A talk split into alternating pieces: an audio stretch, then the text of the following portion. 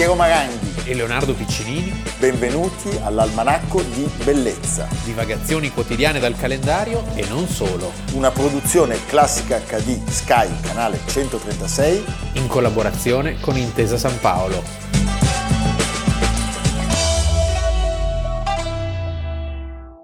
Almanacco di Bellezza, 30 settembre. Piero Maranghi un po' raffreddato, Leonardo Piccinini. Che invece sta benissimo. Ma è una voce calcolata Sì, questa. è tutto fatto di un proposito. po' alla Gainsbourg. Eh, grazie. Eh beh, Eh. insomma, è un- ti ho fatto un complimento. Sì, pensavo che dicessi Italo Bocchino. No! so.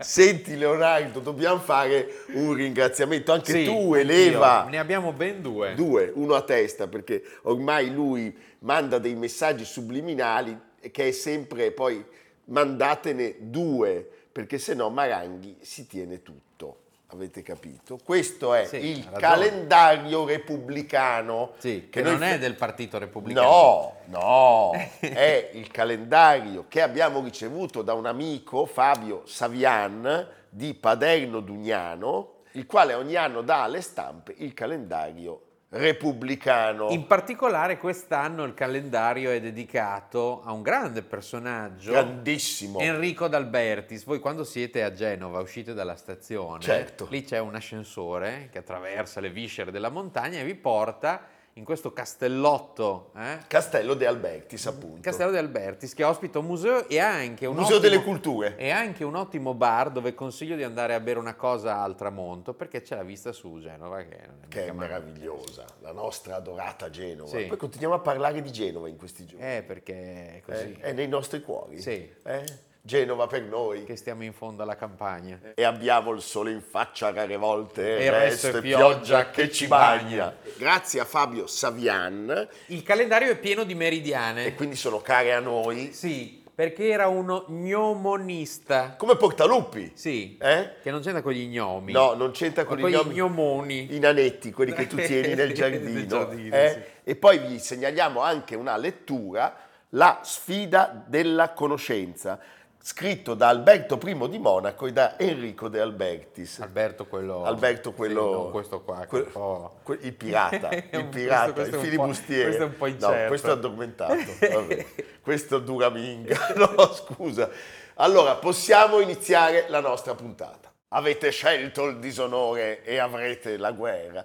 Una delle tante frasi mitologiche, ma forse una anche delle più azzeccate. Beh, perché era uno che l'aveva vista lunga. l'aveva vista lunga, di Winston Churchill, così lui accoglie di ritorno da Monaco il primo ministro Neville Chamberlain. Sì. Perché? Perché il 30 settembre del 1938 si compie una delle pagine più drammatiche di tutto ciò che accade prima della guerra, della seconda guerra mondiale. A Monaco si cerca disperatamente di evitare la guerra che poi sappiamo arriverà di lì a poco. Scegliendo appunto il disonore. Scegliendo il eh, disonore. si è scelto di calare le braghe davanti all'uomo cattivo. Al baffetto. Perché c'era- Baffetto e non baffone. Perché si è scelto di calare le braghe davanti all'uomo cattivo? Perché a loro avviso ce n'era uno ancora più cattivo. Questa è la sintesi Che della faccenda. Della faccenda E poi, e poi cos'è Eh. la sintesi vera della faccenda? Che poi Baffino e Baffone si mettono d'accordo. È pazzesco Poco dopo. cosa, capisci che... È incredibile.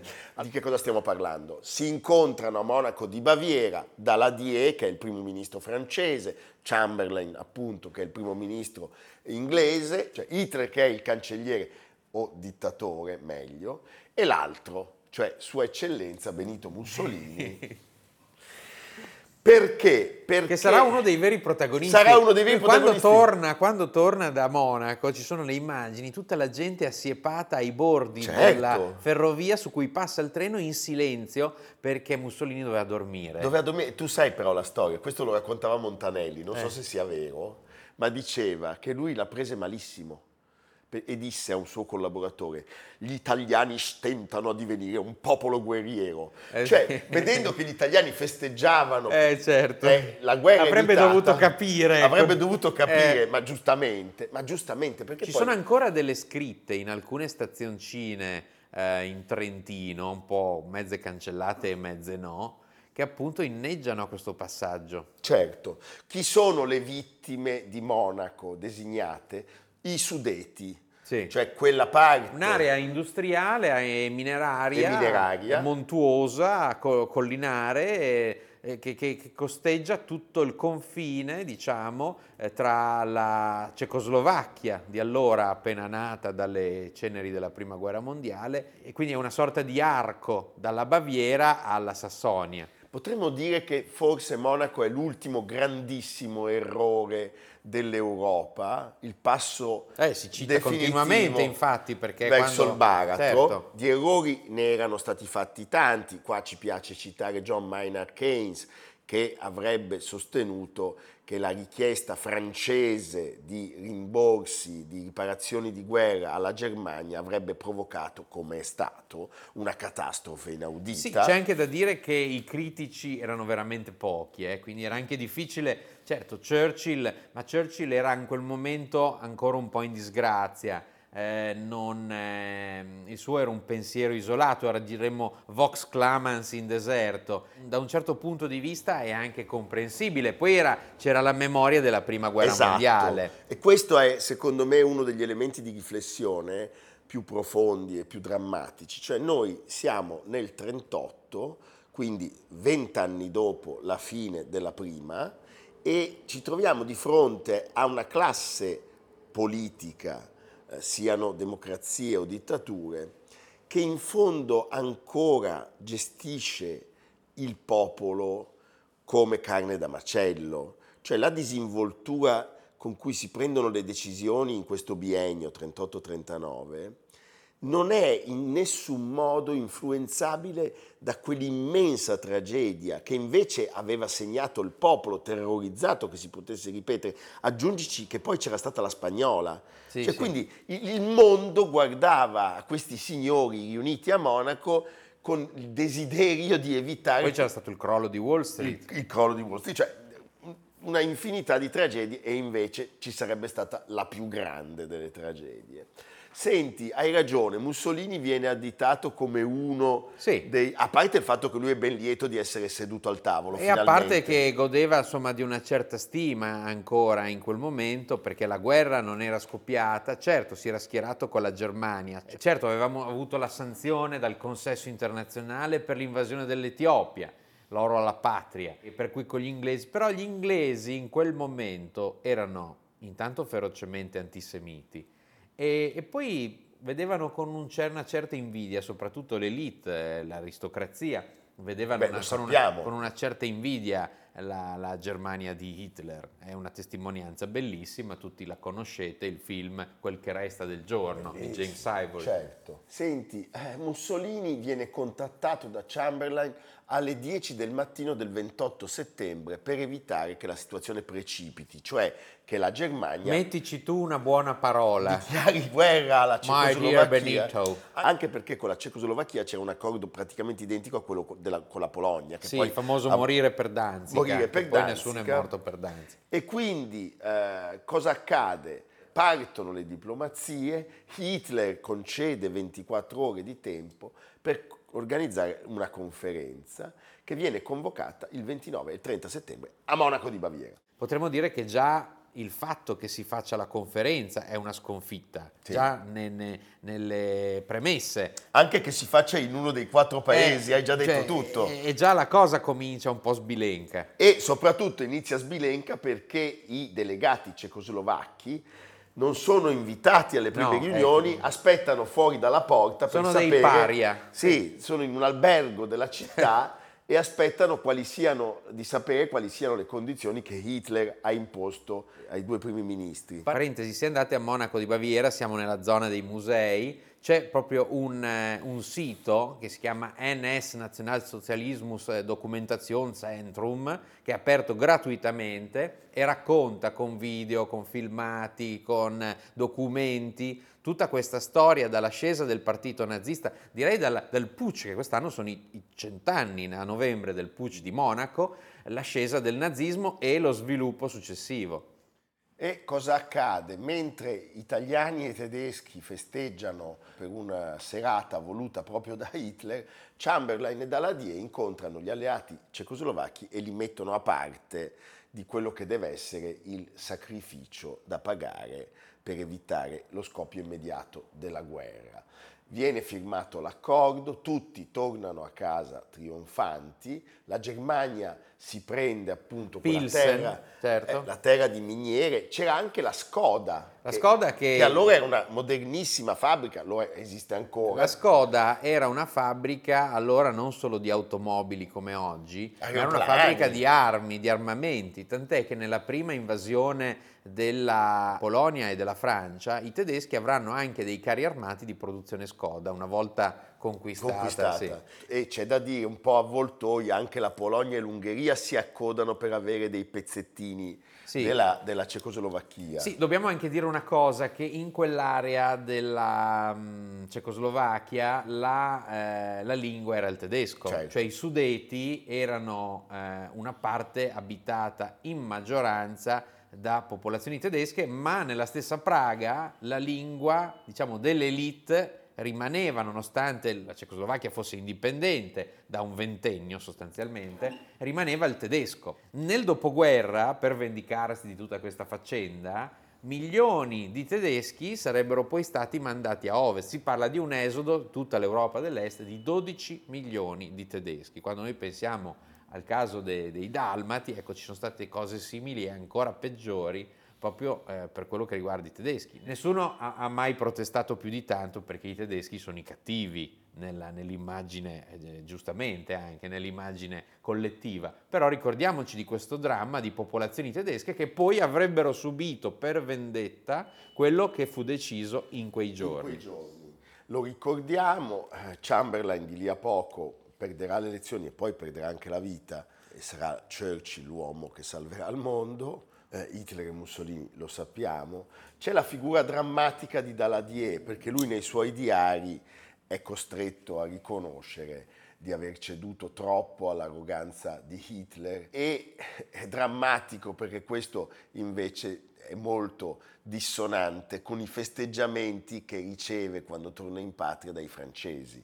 Eh, Perché dalla D apparteneva diciamo, a quelle esperienze di centrosinistra eh, di tutti gli anni 20 e 30 in Francia ed era l'unico lì in mezzo a non appartenere al blocco conservatore sostanzialmente. Senti Leonardo, l'epilogo è dato 13 marzo 1939, quindi soltanto sei mesi dopo. La famosa sbarra che viene alzata e lo stemma scalpellato. Quello stemma, uno di quegli stemmi, perché erano tanti, in smalto, è conservato nel museo sempre a Monaco dedicato ai tedeschi dell'Est. Un museo inaugurato qualche anno fa con un ingente stanziamento, un museo assolutamente da andare a visitare. Eh sì, perché il 13 marzo del 39 Hitler annette l'intera Cecoslovacchia, 23 agosto, sempre del 39, Molotov e Ribbentrop fi- firmano il patto di non aggressione tra Unione Sovietica e Germania giorno. e poi, e poi il primo settembre 39 è la volta della Polonia e lì è finito tutto perché sappiamo che esplode la, la seconda guerra mondiale, tra l'altro il 17, pochi giorni dopo, 17 settembre, sono i russi a invadere a loro volta la Polonia. Sì, una catastrofe di cui portiamo purtroppo le stimmate ancora oggi, perché è come un peccato originale. Se la prima guerra mondiale era stata una, una guerra sostanzialmente, diciamo, nella, con grandi modernità, con grandi innovazioni tecnologiche e orrori, però era ancora sostanzialmente una guerra cavalleresca da un certo punto di Certo. vista. Questa è una guerra di popolo, di masse, e una guerra totale da cui insomma avremmo fatto fatica a riprenderci del tutto.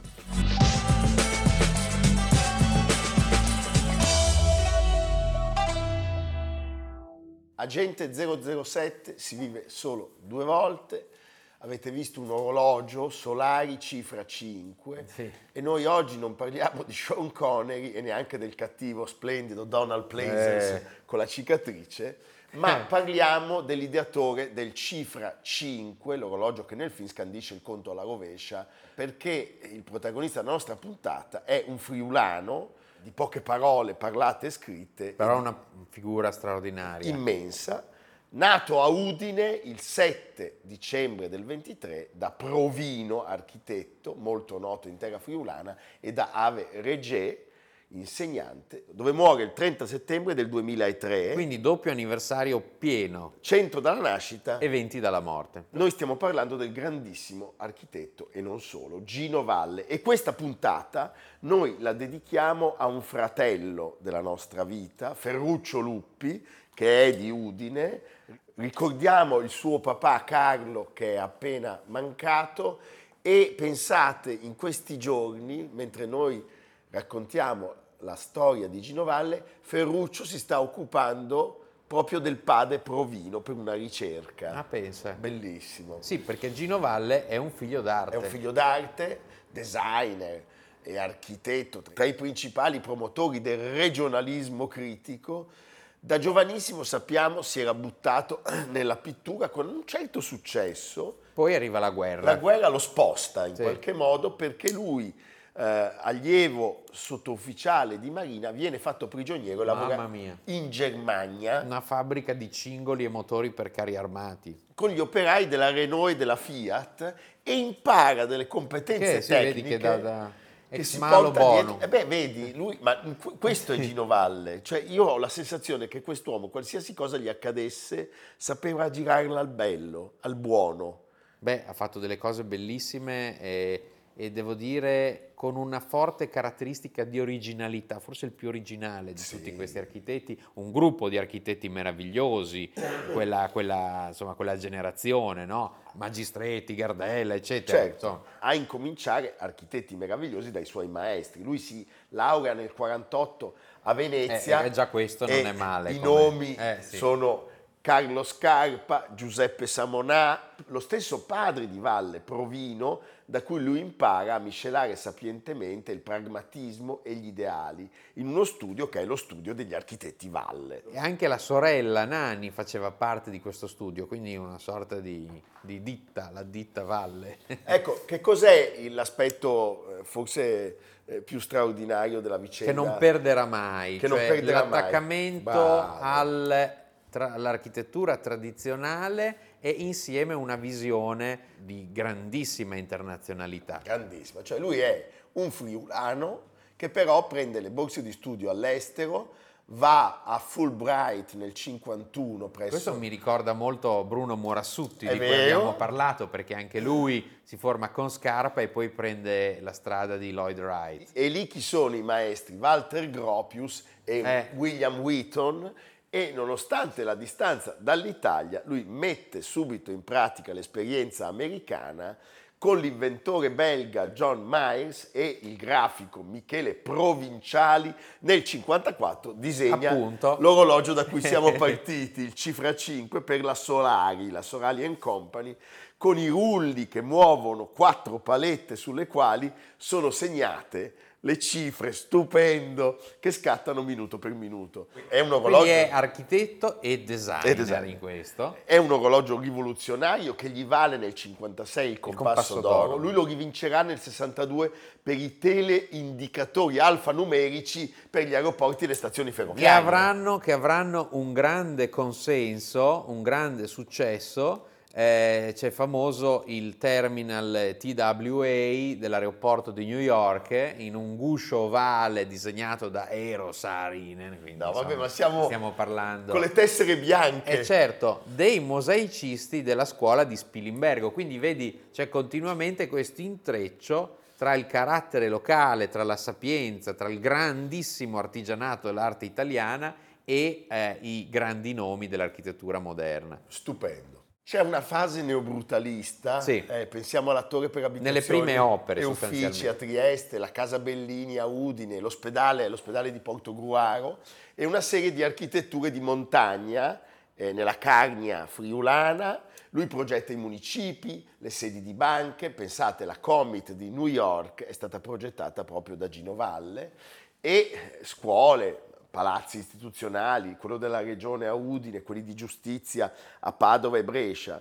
La sua filosofia è molto chiara. L'architetto è colui che trasforma in pietra i bisogni, i sogni, i soldi del prete, del banchiere, del borghese e quindi ha una grande responsabilità perché quei bisogni e quei sogni diventano pietre che restano lì nel tempo. Mi sembra una definizione perfetta. È tutt'altro che provinciale, tanto che realizza, signori e signori, a Berlino la scuola elementare Blocco 606 e a Parigi è lui a cui viene affidata la ristrutturazione L'Olimpia. dell'Olimpia, quello dove tra gli altri Paolo Conte ha fatto concerti Certo. memorabili, e il complesso per uffici e albergo alla Défense.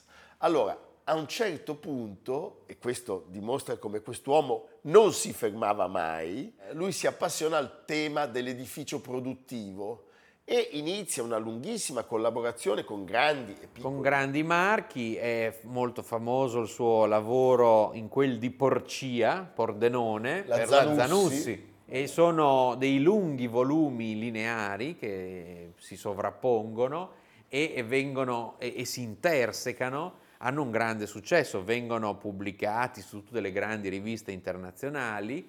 Eh, la sua dimensione pas- paesa- di paesaggista si ispira a grandi nomi come Alvar Alto, eh, c'è la sede della IBM Italia a Basiano, certo. gli Poi- stabilimenti Olivetti di Ivrea, quindi lui è un altro di quei grandi nomi che vengono coinvolti nel progetto di Ivrea, nel Certo, progetto Olivetti. nel progetto iporediese. Sì. Eh, e poi sappiamo le ristrutturazioni della Torre all'Italia, a Roma, c'è l'intervento eh, che conosciamo e che devo dire svetta più in alto di tutto il resto, senza dubbio. fare nomi, Sì. che è quello della, Della Deutsche Bank. della Deutsche Bank eh, nella- nell'area Pirelli-Bicocca, il quartiere Bufalotta, Porta di Roma. Quindi come si vede si applica a diversi temi. Io ho in mente, che sono molto belle devo dire, anche nei materiali, negli accorgimenti, le case della Giudecca. Ah, certo, Eh, bravissimo. sì. E perché poi lui appunto da questo inizio brutalista poi diventa un attento ricercatore del rapporto dell'architettura con la città storica. Sì, e devo dirti che proprio alla E Giudecca tra lui, l'altro, tra l'altro, insomma un, un equilibrio molto... Eh. molto eh? perché lui di- di- dimostra come sia possibile insediarsi eh, in una fragile area lagunare dove ci sono, come dire, già delle forme Sì. che vanno rispettate. Beh, davvero un grandissimo, un grandissimo Gino Valle. Leonardo è stato un professionista colto, un intellettuale cosmopolita, è stato un uomo impegnato. Eh, per esempio ricordiamo che il suo monumento alla resistenza è- è di Udine, è un monumento ai partigiani e ancora è suo quello di Piazza della Loggia Certo. a Brescia. C'è la tomba di Pasolini a, A Casarsa della a Delizia. Casarsa della Delizia. Ricordiamo anche che proprio qui a Milano gli è stata dedicata la piazza nel complesso in cui ha lavorato in maniera molto importante, eh, nel complesso del Portello dove c'era la, la fabbrica dell'Alfa Romeo e un progetto voluto da Marco Brunelli e da Ennio Brion, quindi salutiamo entrambi. Era un uomo cosmopolita, eh, di, un eclettico, di grandi passioni, perché noi sappiamo per esempio che lui coltivava molto eh, l'interesse per l'arte contemporanea, per la musica jazz e dobbiamo citare anche eh, la sua sposa, lui nel 61 prende moglie Piera Ricci Menichetti, che poi diventa socia dello Studio Valle e eh, da questo matrimonio nascono Pietro Valle, architetto e prosecutore insieme alla madre dello studio E Carla. e Carla. Allora, per Gino Valle non si contano i premi e le onorificenze, accademico di San Luca, il- il premio Feltrinelli, il premio Piranesi, i Compassi d'Oro, la medaglia d'argento. Forse mi piace ricordare eh, due cose. Uno, che nel 93 lui diventa membro dell'American Institute of Architects. L'altra cosa che vogliamo ricordare è uno dei suoi rarissimi scritti che ci dà il senso della sua filosofia. L'architetto dovrebbe essere quello che trova le cose. È in fondo un po' il discorso che faceva Picasso. Egli ha sempre, je ne cherche pas, je trouve. Egli ha sempre lavorato per trovare e anticipato tutti. Ha sempre cercato. Questo è secondo me esattamente quello che dovrebbe fare un architetto. Questo usciva su Domus nel 1988. E noi possiamo affermare che Gino Valle ha cercato tutta la vita e molto, moltissimo ha trovato. Evviva. Evviva!